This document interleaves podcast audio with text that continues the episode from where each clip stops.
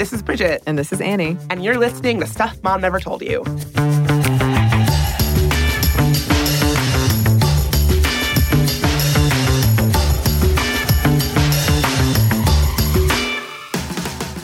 Okay, this is going to be a heavy one. Mm-hmm. This is one that's been burning in my mind for a very long time, and I wrestled with whether or not it was something I'd bring to the podcast. Mm-hmm. But I'm bringing it to the podcast. She's bringing it. I'm bringing it.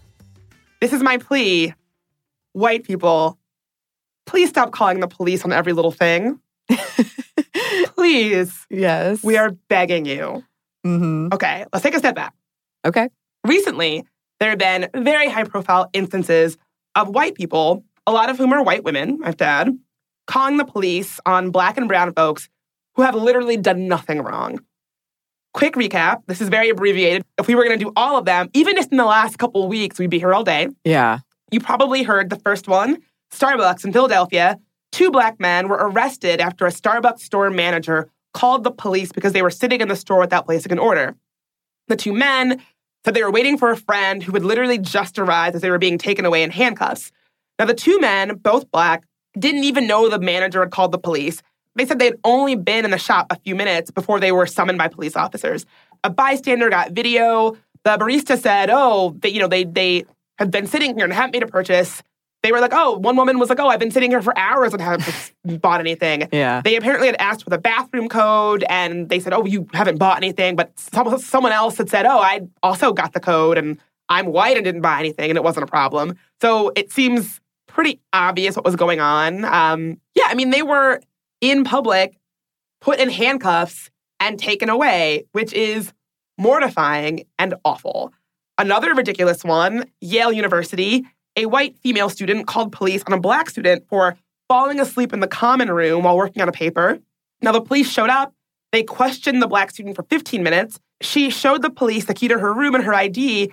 And basically, it sounds like these cops were kind of harassing her. She says, I deserve to be here, she said in a video. I pay tuition like everybody else. I'm not going to justify my existence here. It's not even a conversation. So, again, you know, this was someone who had every right to be in a common space of her dorm being questioned by police in her own on her own campus, which is absurd. Absolutely. And I mean, who among us has not fallen asleep in the common room if you've gone to college? Yeah. Like, that's just kind of That's like the the the lead like of all the things that go down in the common room with the dorm, Yes. sleeping is like the the one you was like, oh, thank God she was sleeping. All yeah. the things that could go down there. hmm Uh, Bob Marley's granddaughter and her friends were taking luggage out of her Airbnb when they were met with a huge, oversized police presence, including being tracked by a helicopter. Attorneys for the group say that a neighbor called 911 because the group refused to smile or wave at her. Oh wow. So basically, if you're black in America, you are obligated to smile and wave if someone looks at you. hmm Otherwise, you got you got to they, they got to involve the police. They have no choice. What kind of nightmare world where everyone's smiling and waving at everybody? I mean, you're not allowed to have a bad day or like want, Sure. just want to, you know, not Acknowledge, like acknowledge not, yeah. a stranger. Heaven Right. forbid, we do not get that option. Um, it gets worse. Police were called on a group of black women golfing at the Grandview Golf Course in York County, Pennsylvania. Now, this story is just really exhausting. When I read it, I was just like, "Are homie, homie, are you are you kidding me?" Steve Kronsteister. I don't know if I'm saying that right. Frankly, I hope I'm saying it wrong because f- you, Steve. He co owns this golf course. Now, he called 911 because these women, can you guess what they were doing wrong? Golfing? They were golfing too slowly. Oh. They were a group of older women who were Uh-huh. rust. They said they were rusty at playing golf. They were golfing too slowly. He says that the women were not meeting the time guidelines and delaying tee times for other golfers. So he called 911 twice. First, he called 911 and he said, Oh, these women are golfing too slowly. Then I guess they had picked up the pace. Then they started going slowly again. He came outside to, to talk to them. And I guess the conversation didn't go well. He called 911. He wanted to have the women re- removed from the golf course. When the cops showed up, they pretty quickly realized, oh, wait, this is not a police matter. And they left. And the women kept golfing. I wouldn't be surprised if they were like, well, take, we're, we're taking our sweet time. Yeah. But they eventually just left on their own. Once, you know, the police came and they thought, this is not we shouldn't, like, why are we called for this? This is ridiculous. Mhm. And it is ridiculous. Another, in my hometown of Washington, D.C., a white woman called park security when she saw a black father pushing his son in a park in a stroller. She called to report a quote, suspicious man walking the bike path of the baby. Now, this is broad daylight, yeah. just a guy with a, I mean, I saw the picture. The, the stroller is fancy as shit. Like, you would not see that and be like, Oh, I mean, maybe she thought the stroller was stolen. I don't know in what world this constitutes as suspicious behavior. Someone walking a child in a park in a stroller in broad daylight, but for whatever reasons, woman felt threatened, felt it was suspicious, called 911. The police came, uh, told the man what had happened. They said, A woman called to report you. I think I'm obligated to come check it out. I just want to let you know what happened. You know, he wasn't arrested or anything. And he he describes the encounter as being very polite and and and you know, by the book. But still that someone encountered him and needed to call authorities is wild. And my personal favorite, you probably heard about this because it sort of took over the internet the, the last week or so. A white woman called 911 to report that a group of black friends and families were breaking the law by barbecuing with a charcoal grill in a public park. While she was on the phone with the police, she accused one of the men of trespassing in a public park.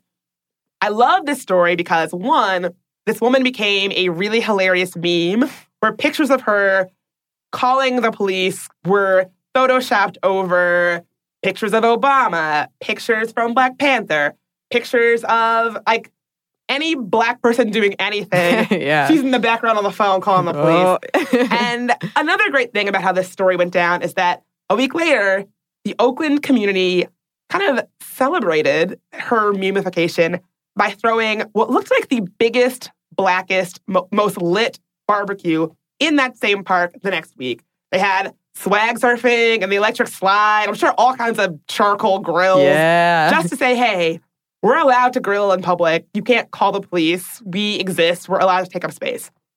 So here's why these situations are so troubling to me. All of them are instances that just did not need to happen. One, the people who called 911 could have all just minded their business, to be frank with you. Like they could have just not done that. They could have said, oh, there's someone using a barbecue and then just lived their lives and, you know, yep. just got just Perfectly happy. gone home Yeah. and, there, and not become memes, right? Yeah. And like not not not have spent a full 48 hours being made fun of by the entire internet. Like that's Mhm. one way that could have gone down. Yep. Or it could have been solved by a simple conversation, right? The instance of the woman with Airbnb, she could have come out and said, you know, I think she probably should have just minded her business, but if she was really that pressed, she could have said, hey, you know, hello, I'm the neighbor, just saying hi. You know, she could have used her words and solved it via this simple tool called communication. Oh, I've heard of that. Have you heard of it? I It's this new so. thing. It can really solve problems. You don't actually need to involve the police. You can actually use this tool Oh. first in a lot of instances, or just do nothing, right? like, yeah. again, in any of these cases, at Yale, if she just let that girl sleep, you know, probably would have just kept sleeping. Like, it probably would have been fine. Probably could have just minded her business and, like, gone back to her dorm and lived her life and forgot about it. And probably, the worst thing that could happen is this person will be sleeping on a couch. Yeah. Like, all right, you al- you, minding your business is, al- is always a choice. So let me be very clear. I am not saying never call the police.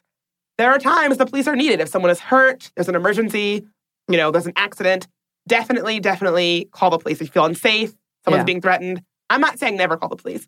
What I am saying is not every interpersonal interaction requires a call to 911, people. Use like use your heads. yeah. Think about it. So this is my plea.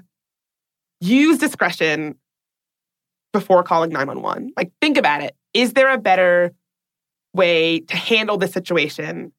Do you need to summon armed guards of the state over a barbecue? You know? I would say no, but that's me. I would say no unless the barbecue is like got fireworks and explosions attached to it, some kind of death machine. Yeah. For the most part, bar- yeah, barbecues tend to be pretty, yeah. Yeah. Unless it's some sort of Yeah. evil barbecue. yes. If it's an evil, malicious barbecue, then maybe. maybe, maybe. You could just try throwing hot dogs or hamburgers at it. You I could. There's other There- options. You've got other options. That's a good mm-hmm. point. yes. So, yeah, this is something that has been weighing on me. And I think because it's in the news a lot, it's just something that is, I'm seeing it again and again and again. And I realized I don't actually know if people know that you don't need to call the police for every interaction. You know, I don't know that that's a thing that people have internalized. At this point, I feel like we are so averse to just having a conversation with somebody. Yeah. That, you know, if you're thinking my first line, like you're calling 911 should be your last line of defense. Even law enforcement officials say that calling 911 for every little thing is actually making their job harder. And so if you're someone who cares about public order and public safety, calling 911 to report, like using it like it's TaskRabbit, Yeah. is not actually making people safer. It's making people unsafer.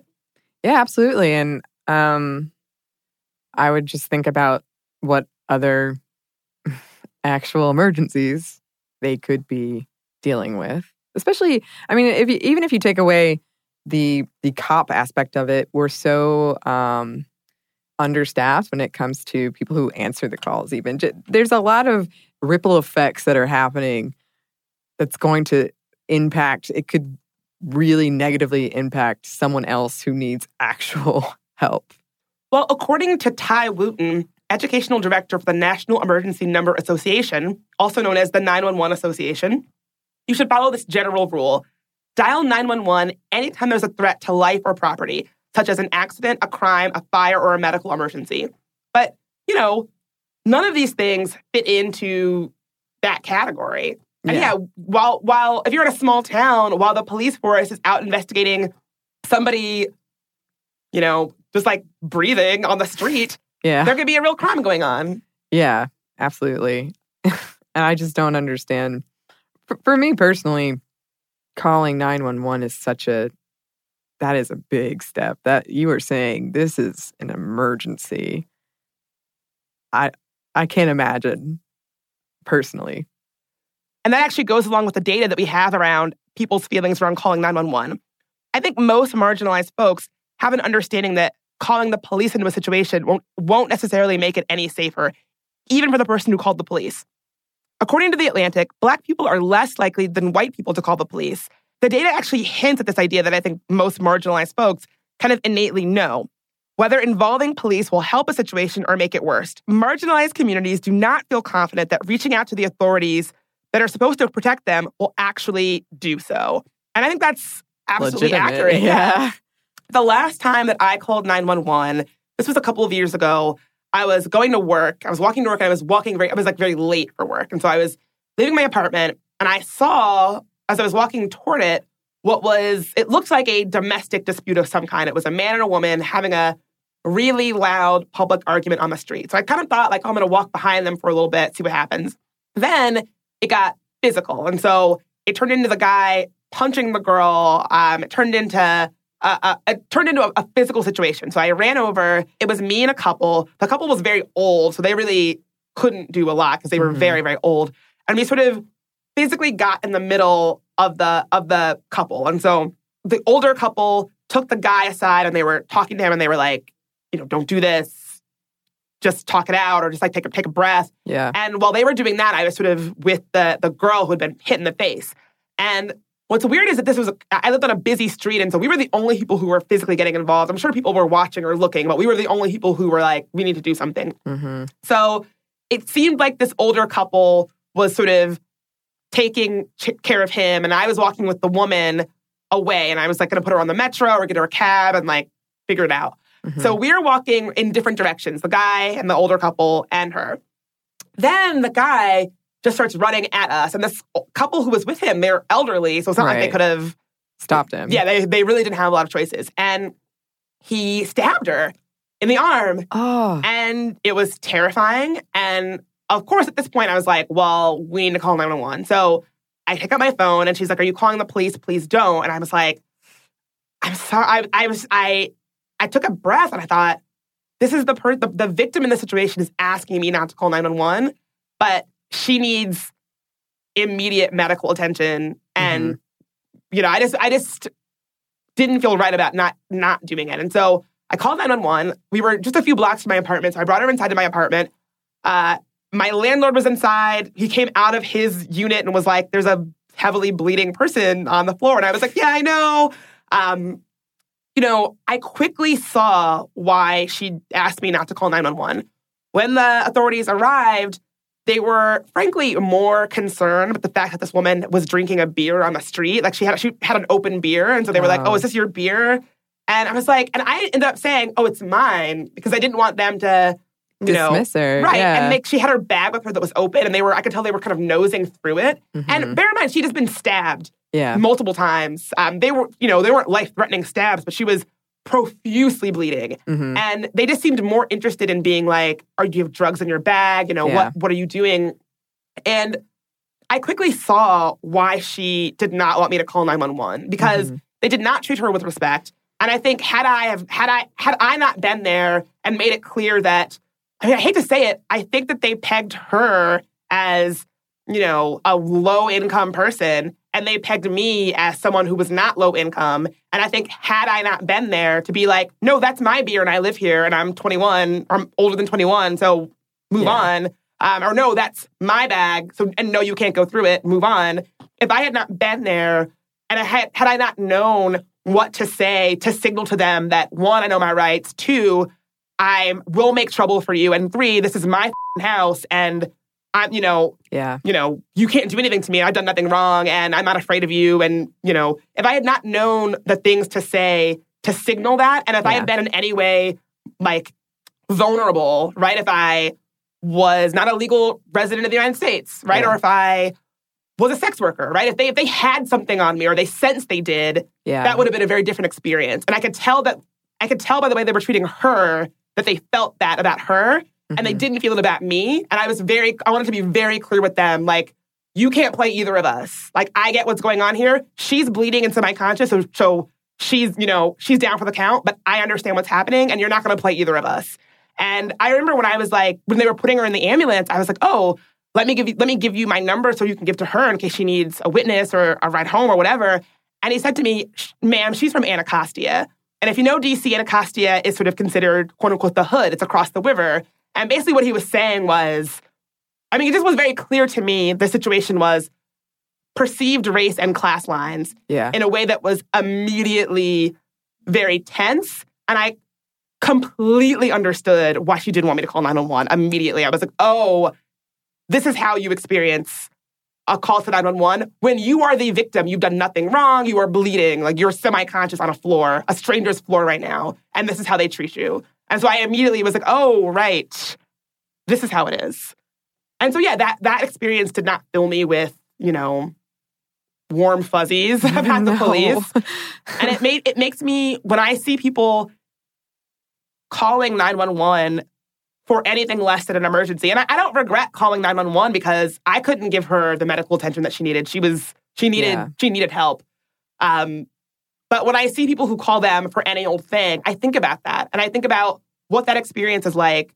And I'm someone who's very privileged, right? Like I have a good job, I have a college degree, I live in a gentrified part of DC, all of those things, right? I know how to code switch, all of that. Mhm. And that experience was still very negative for me. And I can't imagine people who are more marginalized what, what that experience is like for them. But I saw a little bit of it. And I only saw a tiny bit. And I saw the version they give when there's a, a property owner in the mix, right? Because my landlord was there and he's Right. older and he's a man, right? So, like, I, I saw the version they were giving when there was the certain class markers were met. And so I can't imagine what it's like when those those people are not around, right? Right. Yeah.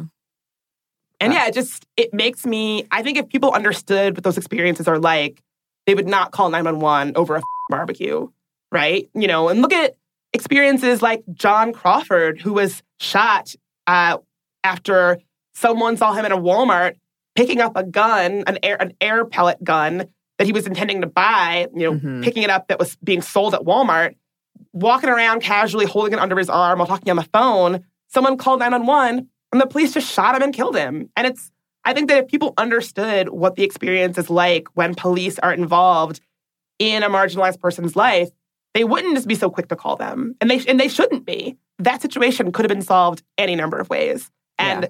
the last resort way should be 911 because now he's dead and he d- did nothing wrong. Yeah.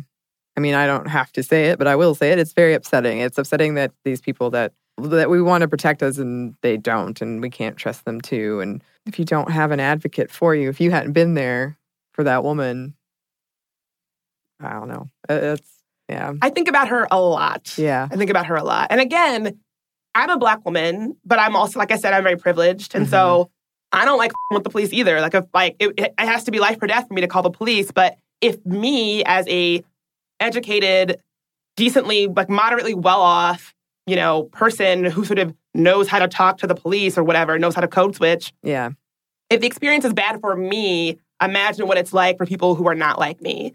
And I think people are not thinking that through. They're not understanding that you could be you could be signing someone's death warrant, right? Like the person who called 911 on John Crawford, he probably didn't understand that calling 911 was going to lead to his death. But that's reality. I mean, look at the data here. According to the police violence report, 1,147 people were killed by police in 2017. Now, black folks were more likely to be killed by police and more likely to be unarmed and less likely to be threatening someone when they were killed. And on top of that, police recruits spend seven times as many hours training to shoot than they do training to de escalate situations. So that just tells you right there, you know, when you call these people in, you need to be damn sure you understand what you're doing. yeah, And I, I don't want to come down hard on police here, although I think my feelings about police are probably obvious. I probably don't need to say them. But a lot of time, police officers are dealing with situations that they really have no business dealing with. Somebody who's having a mental health crisis, the police, I mean, they should be trained in how to deal with someone who's having a mental health crisis, but calling 911 on somebody who is having a mental health crisis, it, it should not be the first line of defense. And so I, I feel for the police in a kind of way, which will probably shock people to hear, because they are being tasked to deal with situations that, frankly, we should have better services and people who are trained better to deal with these things. And they're being called in to deal with them. hmm But people should understand what you are doing when you are involving, when you are summoning armed agents of the state to deal with someone because they're having a loud party. You should understand what that means. yes, absolutely. I mean, I don't know. it should be the last line for many reasons, but just I know we're on the same page on this, but like introducing a, a gun or a weapon into any situation automatically like raises the stakes of it. So I mean, I don't know. Someone's barbecuing outside of my house. Let's add a gun to the mix. It just Yeah. doesn't make sense. and having that be the first line of yeah, defense. exactly. I could see if you went over there and they they physically threatened you and they accosted you. That's, you know, yeah, even I might be like, well, oh, I, I get it. I would get that. But just seeing someone barbecuing In and then being like space. in a public space and then going straight to 911. That's, Yeah. No, do not do that. no, Do not do that. There are times to call the police and there are times to just really honestly just mind your business. That's like the the yeah, first rule of living in a city, I feel like, is know when to mind your business. And Yes. a lot of these people could have just minded their business. Gene Demby wrote at Slate, I thought this was perfectly put to, to your point, Annie. The police were called into this situation, as a colleague said, to mediate a misunderstanding, like they were RAs in a dorm room, not armed agents of the state with a broad discretion to use violence and detain people. The police are not your personal grievance task force. no. They're not there to sort out any interpersonal misunderstanding that you have. We are adults. We can do that, right? Like you can use your mouth and say, hey, do you, you know, I'm so and so, everything okay here? You can, if, if you really feel the need to get involved, you can do that. I might say, just go, go, Just go about your day. yeah, like, mind your business. yeah, yeah. Maybe we need like a a mediating task force. Just goes around. No need to call the Yeah, it's like, police. have you tried just minding your business and just like living your life? Is that a, a option Is that for you? Netflix I see? like the thing is like I know we should take a break, and I'm I'm getting on my high horse. I know I'm sorry. People are going to be like, "This is one of Bridget's ranty episodes," and it is, but it's upsetting me. I think it's related to gentrification in public space, and and yeah, being a black person who has lived in a lot of gentrifying cities. I think it's about who is and who is not allowed to feel okay in public, and who kind of always has to have their guard up when they're in public. A perfect example is myself. I was once locked out of my locked out of my own apartment, and I was a, and my apartment at the time had a way of getting in through a window that was kind of like you Uh-huh. could you we had a way of getting in, and I remember being afraid. I remember thinking like someone if someone calls you, if someone sees me going into my own apartment, they could call nine one one, and I was just like I don't want to deal with that. I don't want to deal with that, and so rather than going into my own building, I just waited and waited and waited and waited and waited for hours until someone came and let me in because I was too afraid. And again, I'm someone who is who is privileged. I've had situations where I'm sitting on my own stoop and someone who does not even live there will walk by and be like, Can you not sit on this stoop? And I'll say, Oh, I live in the building, do you? And they're like, No, I live in the neighborhood. And I say, Well, I'm I Goodbye. live here. So again, mind your business now. Yeah. I think that it's about who is allowed to exist in public spaces. And I just feel that so acutely living in gentrified neighborhoods, especially. And it's like no surprise to me that this charcoal grill business happened in Oakland because Oakland is, is a rapidly gentrifying neighborhood. And I think that, you know, people, if they see Black folks having a good time, turning up, being loud, all of that, can often signal something that's not supposed to happen is happening. And what's also very ironic is that a lot of these neighborhoods are places where Black folks have historically lived. Like in Brooklyn, I lived on the Avenue of the Puerto Ricos, and like, uh, like when they had the Puerto Rican Day Parade, it was very, very loud and festive, and people would move in and call the police, and it's like you moved onto the like Avenue of the Puerto Ricos on days that are important to Puerto Rican heritage. Of course, they're going to be loud. It's like moving to the beach if you don't want to see sand. I do not get it. Like, why are you calling the like? Why did you move here? I don't. I will never understand it. But I think it's about policing public space. yeah. So let's take a quick break and talk more about why this upsets me so much.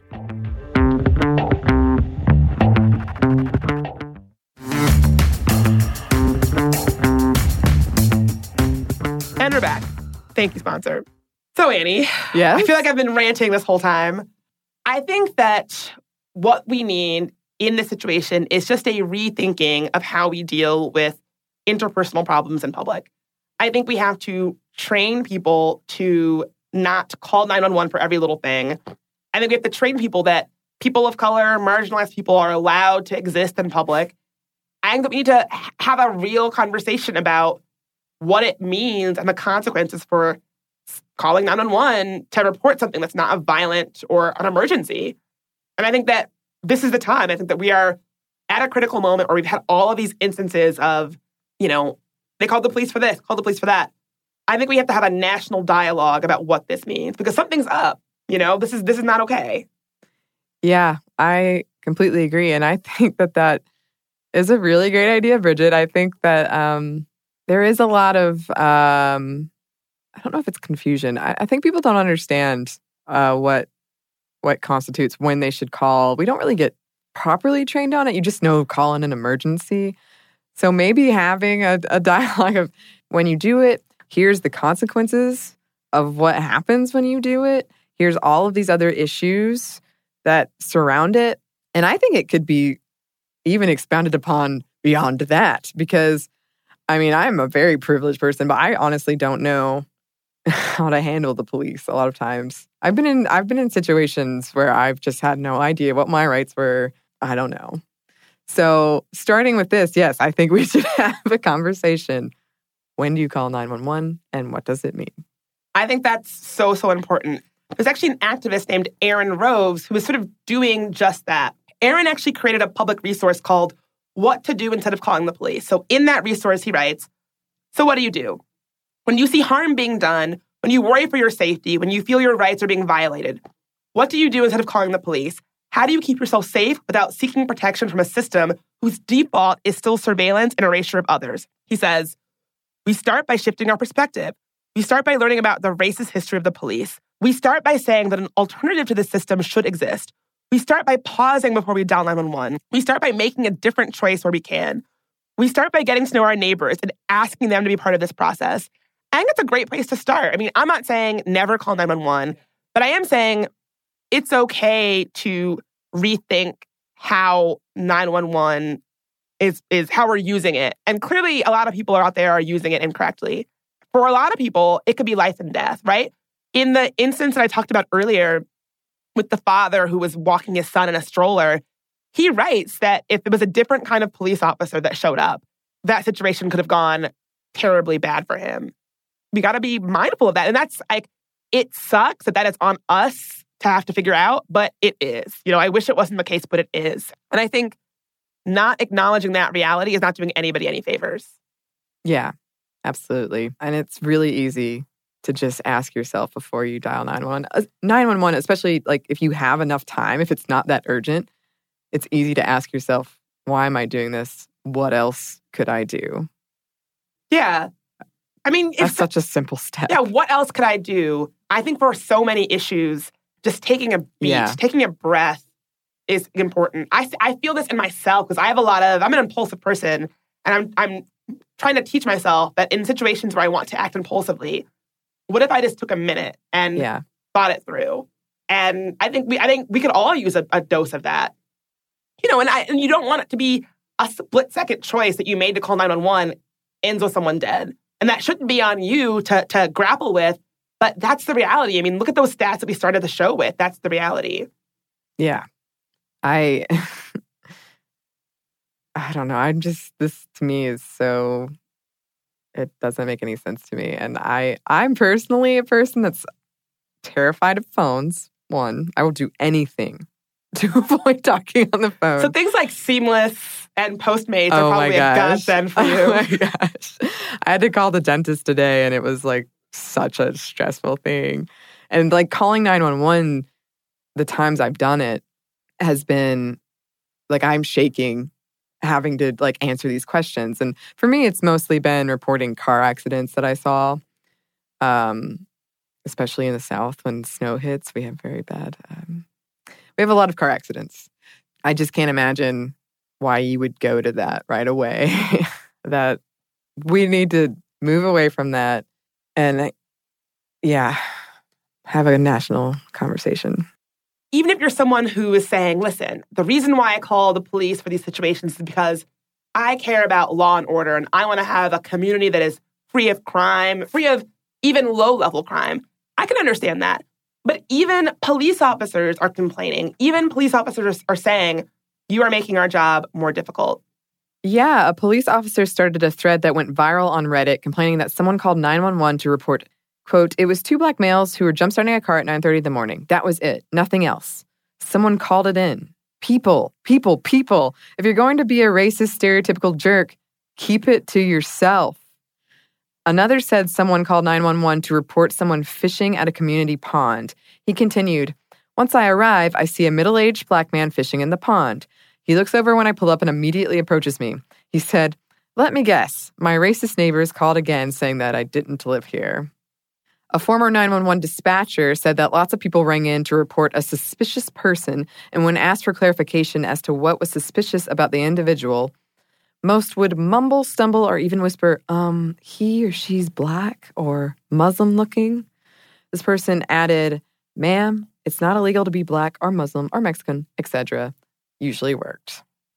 I mean, when you have law enforcement officials coming up with little ways of telling people, hey, you're being racist by calling 911 right now, Yeah, that should tell you all you need to know. it should.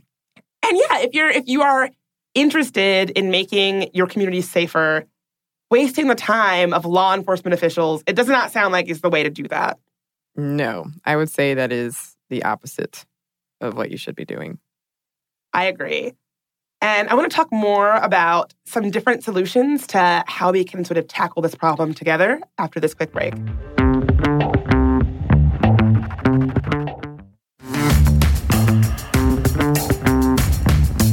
And we're back. Thank you, sponsor. So some of y'all might be thinking, if we're trying to call the police only when in times of actual emergencies, what does that look like? Well, according to Aaron Rose, that activist we talked about earlier, he says that first of all, you should be getting to know your neighbors. He writes, many situations that you might feel compelled to call the police can be resolved by knowing your neighbors. Knock on people's door, leave a note with your number, have a conversation, agree to talk to each other before calling 911. This is particularly helpful for things like loud music, smoke, or mental health issues. I think that's really important, particularly as you know our space has become more gentrified. When you move into a place, I think it's important to make a good faith effort to get to know folks. And you know, if you don't get to know your neighbors, like how do you know what's going on in your community? And so I think just starting there, starting with having a conversation with the people who you live around, so you know, like so and so lives here, so and so lives here, so and so lives here, like if if so and so's playing loud music, I won't just call 911. I'll go over and tell them to ask them to stop. If so and so is blowing smoke and my and it's, you know, sm- smelling up my apartment, I'll come down and have a conversation with them. I won't just summon 911 to do this for me. I can handle this as an adult. Yeah. And also, I would add have that conversation as an adult. Do not go yelling in someone's face. It always bothers me when people wait. And I understand that impulse. Absolutely. Like you're angry, you want to act on it now. But it's better for everyone if you can take that breath, take that beat, and just be an adult about it. Have a conversation. Don't go yelling in someone's face, if at all, if you can help it at all. Some situations warrant it. But generally, for things, smaller things, I would say try to try to keep your cool. And also if you're someone like me that's very I'm one of those weird people that's both very outgoing and very shy. So when I moved into my new neighborhood, I got to know everyone in my building by name, but that was it. And but I'm not going to call anybody. I'm not going to call the police on anybody. I didn't make the effort. And if there's ever an issue, I'll go make the effort. You know what I mean? Yeah. But if you are a person who perhaps is a little worrier, or you're more prone to calling the police or like just I don't want to say nosy, but almost nosy. Just, just if you're on a the other busybody, a busybody. Yeah, if you're on the other side of the spectrum than me, then yes, take that effort and get to know people. And hopefully it'll be an enjoyable experience. I, I mean, hopefully you'll make friends and get to know folks. Yeah, definitely. Um, I, I'm such an advocate of that you know, I'm I am not a busy. I'm I'm a busybody in some ways, right? I love I love my community. If you spend any time talking to me, you will know that nothing there's nothing I love more than where I live in DC. And I love the youth of my community. I love the elderly folks. I love living in a diverse, exciting, multifaceted place. It's, it's it, I love it. I go to all the community events. It's my it's I really rep hard for where I live. And I want my community to be safe and healthy, just like anybody else. But that does not mean calling the police all the time. What that means is getting to know my neighbors, talking to people, you know, saying hello to people when I see them in the street. I've often thought that when people move into communities like the one that I live in, the, the inclination can be to not meet anybody because you don't know them and they've lived here forever and they're that weird old black woman upstairs or whatever. and that, that I get that inclination, but it is absolutely incorrect. I remember once living someplace where we had a package thief who would steal packages. And there was a very, very old woman who was a shut in who you could she would she would collect your packages if you were basically nice to her. Uh, And somebody who lived in my building, they were like, Well, you know, this neighborhood, we can't even get our packages delivered. She should get all the packages for the whole building. And I was like, Oh, well, I shovel her walk when it snows because she can't do it. And I bring her, you know, her groceries sometimes when she needs to. Do you, and I and like I smile at her and say hello. Do you do those things? And he was like, no. And I thought, oh, so you want to be able to have the perks of living in a community where everyone knows each other. You don't want to do any of the work of saying hello to her, mhm. you know, shoveling her walk, checking in on her, getting the occasional quart of milk if she needs it. You want her. It's it's her responsibility to make your stay in this neighborhood nicer. Yeah. You you need to do nothing in return for her. And he was like, well, when you put it that way, I like to think that he's like shovels her walk every winter since then. I hope so too, But Bridget. yeah, I mean, this is this is just my thing. It's like the reason why I love where I live is because of the people that live there. And my neighbor, my neighborhood is full of a colorful cast of characters, and I love every one of them. And I think that we need to remember what it means to be a community, and remember what it means to be a good neighbor, and remember that it's okay to have interpersonal conflict, and it's okay to use our words to solve that conflict. Nobody else needs to, if it's if it's not a violent or emergency situation, you don't need to have somebody else do it for you. You can do it yourself. And I think that really it starts there. You know, give it a try. Give it a try. Give it a try. That's all I'm saying. So I'm saying, I'm not saying never call the police. I'm not saying if you feel threatened by someone, it is your duty to go up to them and put your, you know, if you feel like you're putting your life on the line to do that. I am not saying that. That is not the takeaway. Yeah. All I am saying is that a safer future is possible for everybody. And I truly, truly believe that we could have a future where we are so much less dependent on armed police. And that is a little bit of a radical notion, but I think that we could get there. And other communities are already exploring different ways of you know, restorative justice and keeping communities safer through community based programming. You know, where, like if something happens, there is someone else to call that is Mhm. not the police. There is a community based solution that can tackle it. And I think we should be figuring out how we scale back from involving, frankly, people with guns who seem to use them with impunity.